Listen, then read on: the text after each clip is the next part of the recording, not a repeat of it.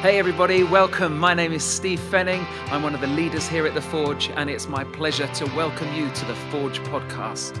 Uh, we're involved in a series called GoPro, Seeing Life Through a New Lens. And I hope that over these next 30 minutes, you're able to sit back and enjoy, and I hope that you find it helpful. Good morning.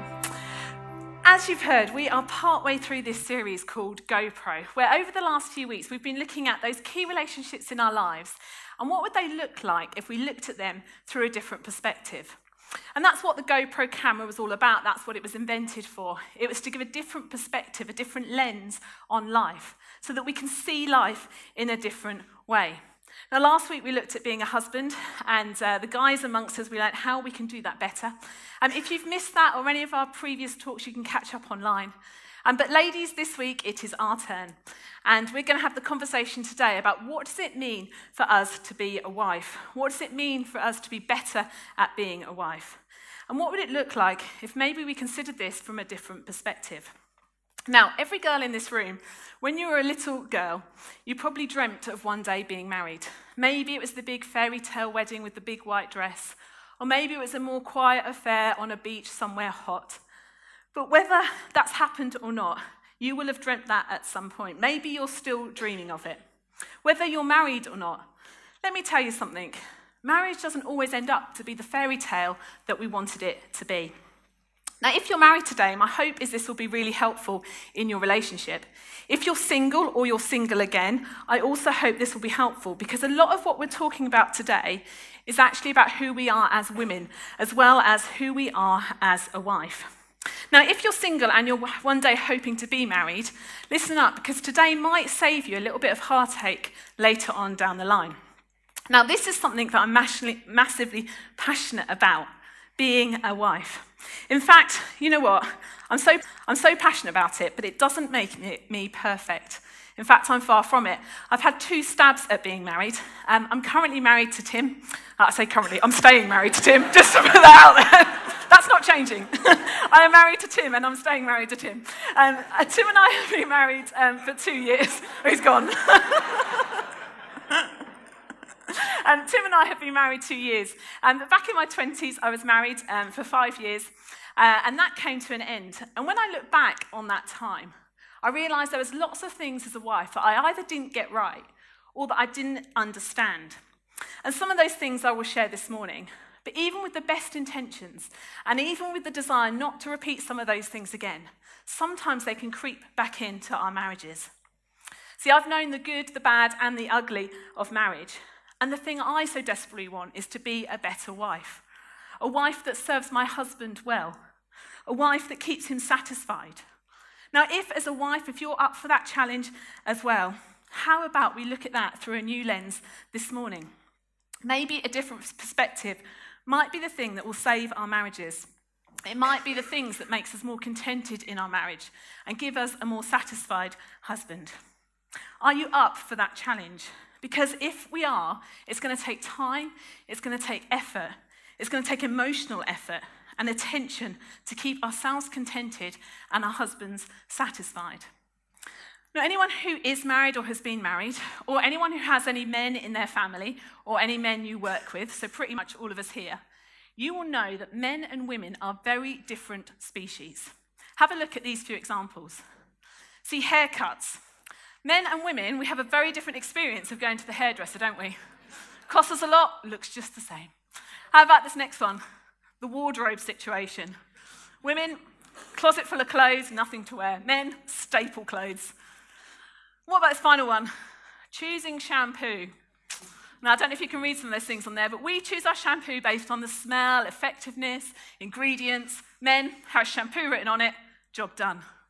See, men, you don't realize how hard it is for us women picking, picking products um, like this. Now, some of the ways that we're different as men and women are humorous. Some of the ways we're different are cute and sweet. But some of the ways we're different can cause huge tension and huge difficulties for us. But you know what? We were made different for a reason. Men and women were made to be different. Back in the beginning of the Bible, in the book of Genesis, we read the creation story and where God made man. And God made man first, Adam. But it became clear that it wasn't good for him to be alone. He needed a helper. See, God had put him in charge of everything in the garden. He'd put him in charge of all the plants and all the animals. But God looked at it and said, It's not good for him to be alone. He needs a helper. And so God said, I will make a helper fit for him. And after searching amongst what he'd already created, God couldn't find a helper good enough. So God had to create someone for him.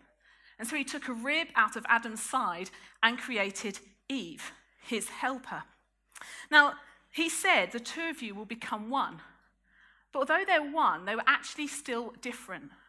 See, Adam and Eve bring different skills together. Eve had something different that Adam didn't. And right from the start, there's a tension there between male and female, between Adam and Eve. See, Adam and Eve weren't just created for companionship, although that's important. They were created in order for life to exist and life to thrive. But in order for life to exist and for life to thrive, a tension had to be there. And this is something I learned recently. See, the Bible uses this word for Eve as help. We translate it. Eve was Adam's helper. It's translated from the original Hebrew as help. But actually, we miss something from the original Hebrew. See, the original Hebrew says this Etzer kenegdo. It's going to come up on here. And Etzer translated means help or helper. But this kenegdo part actually means against or opposition. So maybe the correct translation um, for Eve is the help that opposes. And this is really important when it comes to understanding the difference between men and women. Because when we come together in, our, in marriage, there's an opposition that happens, but it's a good opposition. I listened to a rabbi recently talking about this, and he used this example of a man and a woman being like two planks that come and rest against each other. They oppose one another. And actually, if they weren't opposing each other, they wouldn't be able to stand firm together. If you take one plank away, it'll fall over. See, in our design, God created us to come against each other in order to support one another. Now, I know some of the tension between Tim and I comes from us being different, from us opposing one another. But how can we together work that out so that it's not a negative thing, but actually a positive thing? How can we celebrate those differences? You know, for part of that is about knowing our differences and understanding one another, knowing what my husband needs and what he wants, and trying to understand that person is essential if we're going to have successful marriages. Now, I asked him, my husband, and uh, a good friend Dave, who's married to Emily, um, to share some of this with us because I wanted to hear from men what they felt those differences were and how that plays out. So we're going to watch in a second a video that Dave and Em, uh, Dave and uh, Tim are asking some questions. Um, but I just want to say a bit of a disclaimer. Now, a lot of what they say in this video is about Em and about I. I didn't pay them to say nice things, honest. But I want you to really listen to those key things that might apply to your marriages too. What do you really, when you really get down to the heart of it, what are those differences that make you work or maybe not? Have a look at this. My name is Dave Hanna. I'm married to the very wonderful Emily Hannah, and we have now been married for almost 11 years. So I'm Tim Warnock. I've been married to Becky for two years.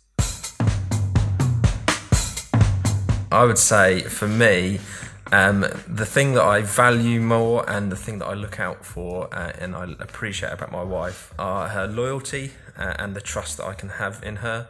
Um, I think like it's so important to have um, a good friendship with that person initially, and so for me, when I married Becky, it was really good that I already had those values in her. I already trusted her. I already kind of um, saw that she was a loyal person. I guess there are so many, but I, I absolutely value Emily's love. She's one of the most loving people you could meet um, not just towards me or the boys, but to anybody. She has this capacity to care for people and value people that I don't have. She sees us as a family unit and thinks about us as a family unit um, all the time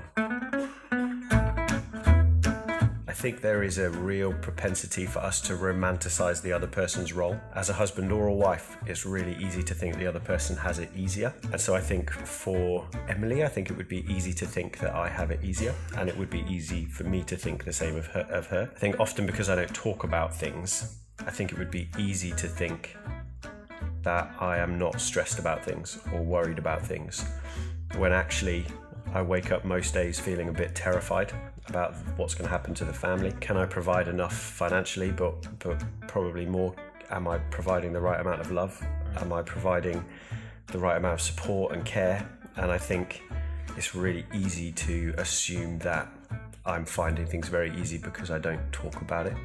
But all the stress is there. Like you, I'm not necessarily the kind of person that um, talks a load about my emotions. Um, however, I do have those emotions. Some um, women, and maybe sometimes my wife, can kind of think that because I'm not verbalizing how I'm feeling or um, expressing my thoughts and emotions, that I don't have those thoughts and emotions, and um, that isn't the case all the time. I hear the comment a lot, um, not just from work colleagues, but about kind of, oh, my boyfriend doesn't do this, or my husband doesn't do this for me, or my husband is so frustrating, he does this, or my boyfriend's this all men are the same. Why do all men do that? And I'm like, that's not the case. You know, not all men don't do housework. Not all men don't cook food. Not all men don't care about your thoughts and your emotions. You know, um, and I guess it's just for me frustrating in some ways where people just kind of assume that all men are the same, um, and all men um, are idiots.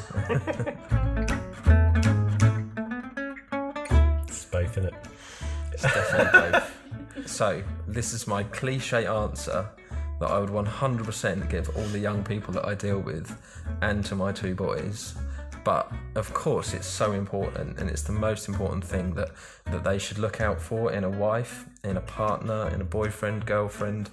Definitely, that's what they should look out for. Is the fact that first that they should love Jesus and that they should have a relationship with Jesus, that they should be um, close with Him and and know who He is. But um, here comes the but of, of course it's important that you, you find your wife physically attractive um, it's definitely important Just after I'd met Emily, I had a chat with Dave Pepper, who was the CEO of CYM at the time, and I was working there. And um, we'd just been for a supervision. we came back to the office, and Emily had just been there to talk about being a volunteer for CYM. And I had just been talking about her to Dave, and uh, and said that the thing that most attracted me was that her relationship with Jesus was more important to her than anything else. And I knew that her relationship with Jesus was far more important to her than I was. But as she walked away, I also said to him, She's got a great bum. you should check it out. No, don't.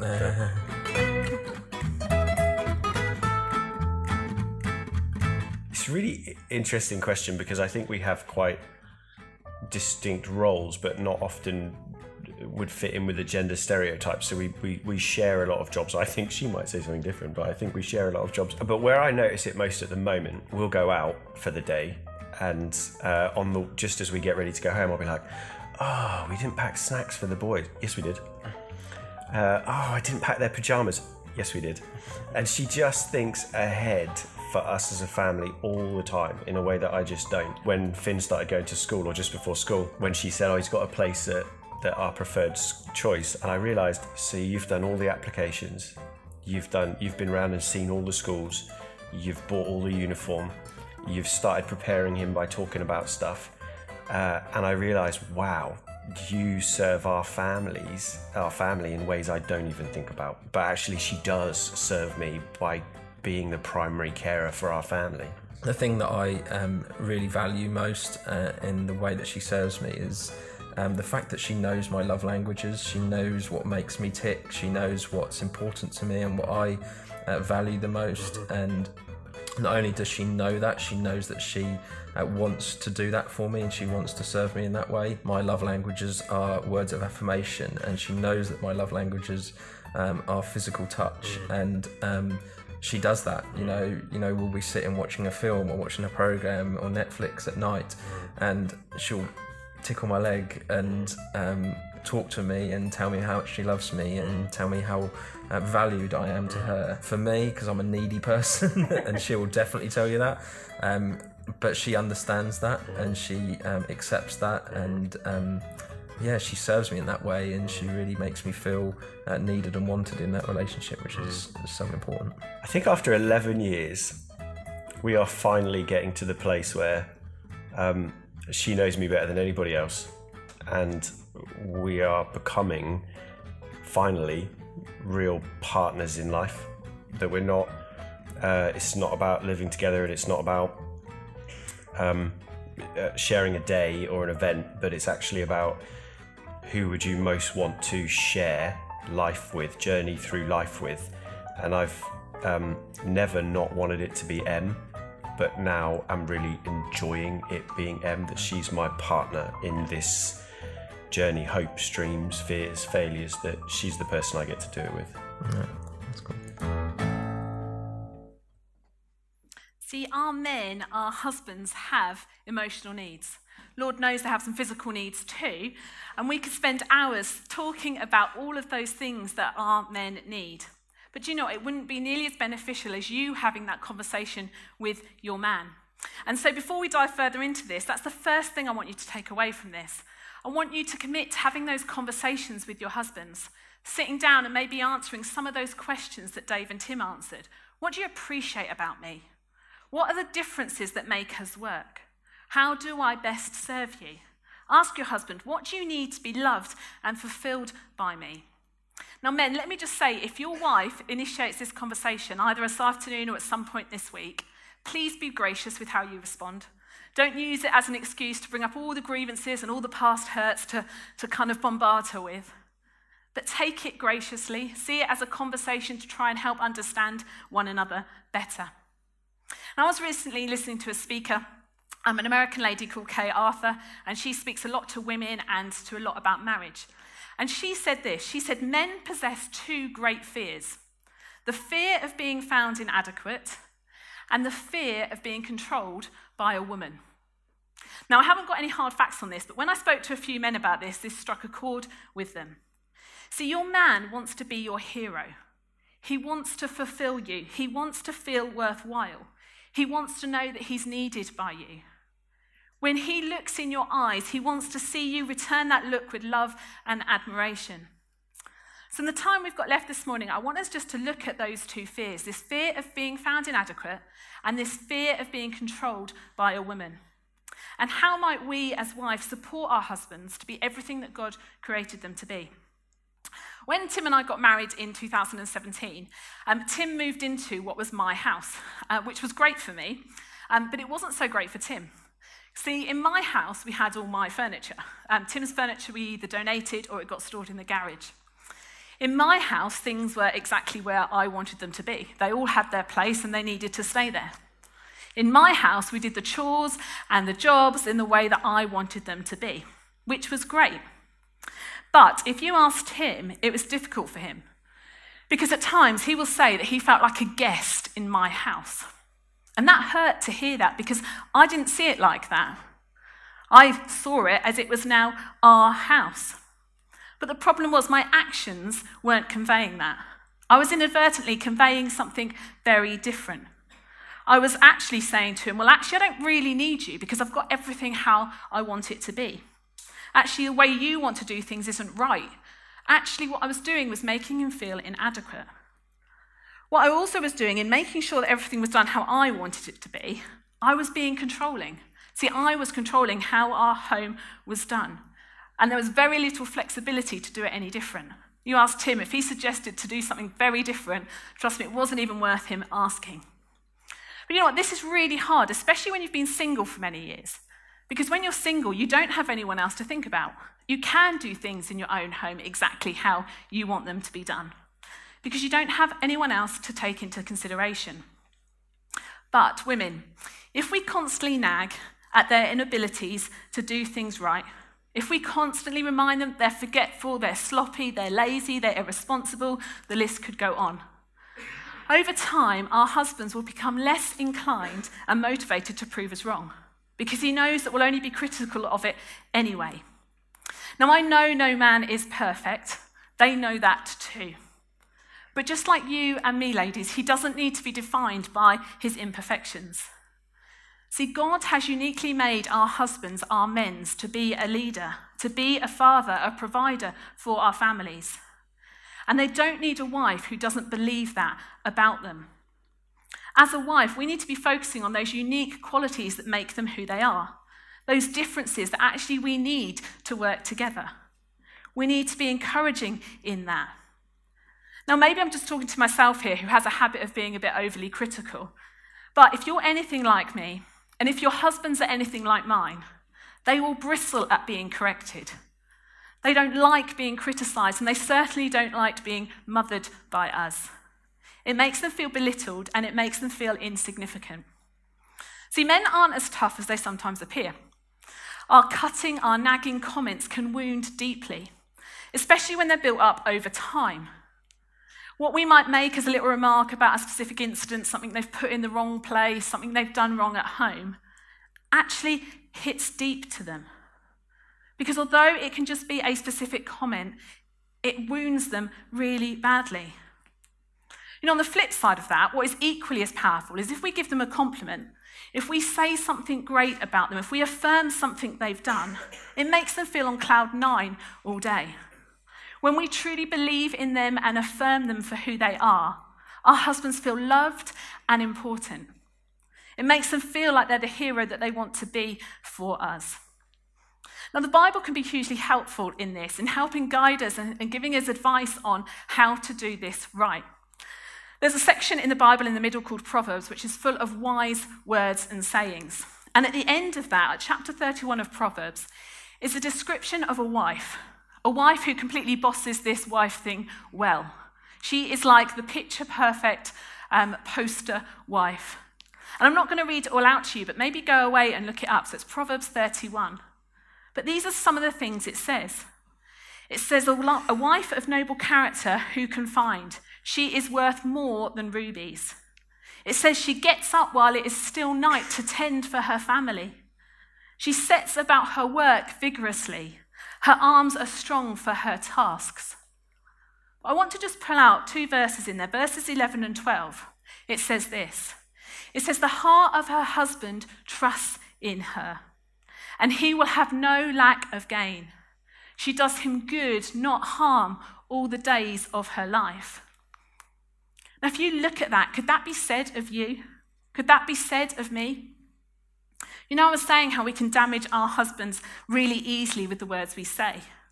Well, here it talks about the heart of her husband, almost that most uh, intimate, vulnerable part of who they are. See, we often use the heart, don't we, of this vulnerable thing that we try and protect, that we try and not give away too easily. I'm sure a few of your Valentine's cards would have had hearts on the front of them because we associate hearts with our feelings and our emotions. I don't really know why, because it's a bit random using a random organ of the body, isn't it? But that's what we do. And so in here, what it's saying is her husband completely and, and fully trusts her. The most vulnerable part of him believes in her he can trust his heart to her. He will tell her the deepest part of who he is. He's happy to share things with her. It goes on to say that she does him good, not harm. How do we harm our man unknowingly? I don't think any of us would say we want to cause our husbands harm, but those little nagging comments, those little things we do, we do that unknowingly. What about those words that make him feel inadequate? Or maybe we're bringing him down um, in other fears that he has as well. Maybe it is more around this controlling thing rather than the fear of being inadequate. Maybe it's our need or our desire to want to be controlling. And actually, that is hurting him unknowingly. Let me just be clear when I say men and women are different, I'm not implying that we're not equal in any way before the feminists uh, jump on me and start sending me emails. I believe completely that males and females, men and wives, are equal in value, but we're just different. We bring something different into a relationship. Now, the problem often comes when it comes to control, because what we might say with our mouths is that we are equal in our relationship. But actually, in our actions, by us being controlling, it actually says, I'm more important. The way we do things, the way I do things, is more important than the way you do things. You might have picked up that's a bit of an issue for me when I talked about Tim moving into what was my house. But if we fast forward 18 months, Tim and I are now living in a new house, and it's definitely our house. It's our house equally. Problem is, I still expect things sometimes to be done my way. Let me share one of my biggest bugbears at home, and I've got Tim's permission to share this. It's hanging out washing. So, in my mind, when you hang out washing on a rotary dryer, there is a way to hang up shirts and hang up trousers. Tim has a completely op- opposite approach to this and will hang them the other way up. Now, that's fine when it's outside, but this also comes to being inside. So, when you dry clothes inside on a dryer, I have a way on how I put the clothes on the dryer. I normally start on the bottom rungs and work my way up, so I'm not having to go underneath clothes onto the rungs. Does that make sense? I also put underwear and socks and stuff on the bottom rungs so they're not dragging on the floor. Tim has a different approach to hanging out washing. Now, I could just let this slide, but me being me, I have to comment on it. And so I say to him, Is that really the best way to hang out washing? Look what you've done. Like, it's dragging on the floor, it's not going to dry properly, etc., etc. You know, I kind of say to him, You know, my way is better. Actually, my way's right. You're just wrong in the way you're doing that. Now, that's a bit of a silly example, I know, but the outcome of that is actually quite serious. Because Tim is trying to ha- help in hanging out the washing. So, what do you think happens the next time washing needs hanging out? Well, he could look at it and he'd think to himself, oh, do you know what? I could help and hang out that washing. But you know what? If I do it, I'm only going to get it wrong, so I might as well just leave it and let her do it. I then come along, see washing needs hanging out. I'm like, why can't he help around the house? Can he not just put the washing out? When actually it's my fault that he's not put the washing out in the first place. See, women, when we insist on something being done our way, through a very practical level, it stops him from helping and serving us and our families. But at a deeper level, it speaks to him not being good enough. It reinforces that I'm right and he's wrong. My way is perfect and his isn't. Not only does it wound our husbands, but I actually believe it brings a hardening to our own hearts. Because if we continue to nag at our husbands over those small things, over the things they don't do right, remember, right in our eyes, then you will consistently believe that he's not good enough. You will expect him to get things wrong, but even before he's even had a chance to prove otherwise. When your husband feels like he's being controlled, he will eventually shut down completely. He will leave all leadership and decisions to you because you seem to be doing such a good job of it anyway. The result is a shadow of a man that you knew and loved. The result could be the ending of your relationship because they will feel deflated and they will feel disinterested. In this vicious cycle, you will become increasingly overwhelmed and frustrated. You'll feel like you're doing everything, that you're carrying the burden, when in reality, it's the burden that you took from him anyway, because you didn't like how he was doing something.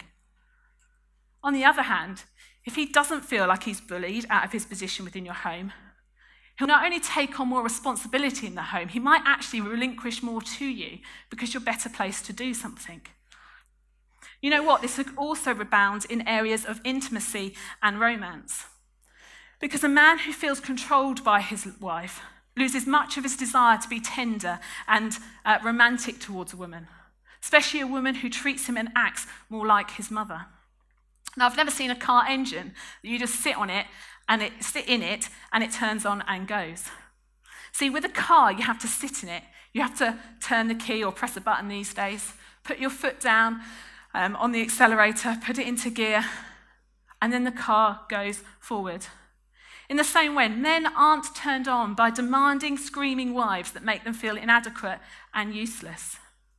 See, control and intimacy are two very opposing forces. And so if you back off your husband a little bit, he'll feel more confident, more secure, and more fulfilled. And the outcome could be someone who wants to romance you more.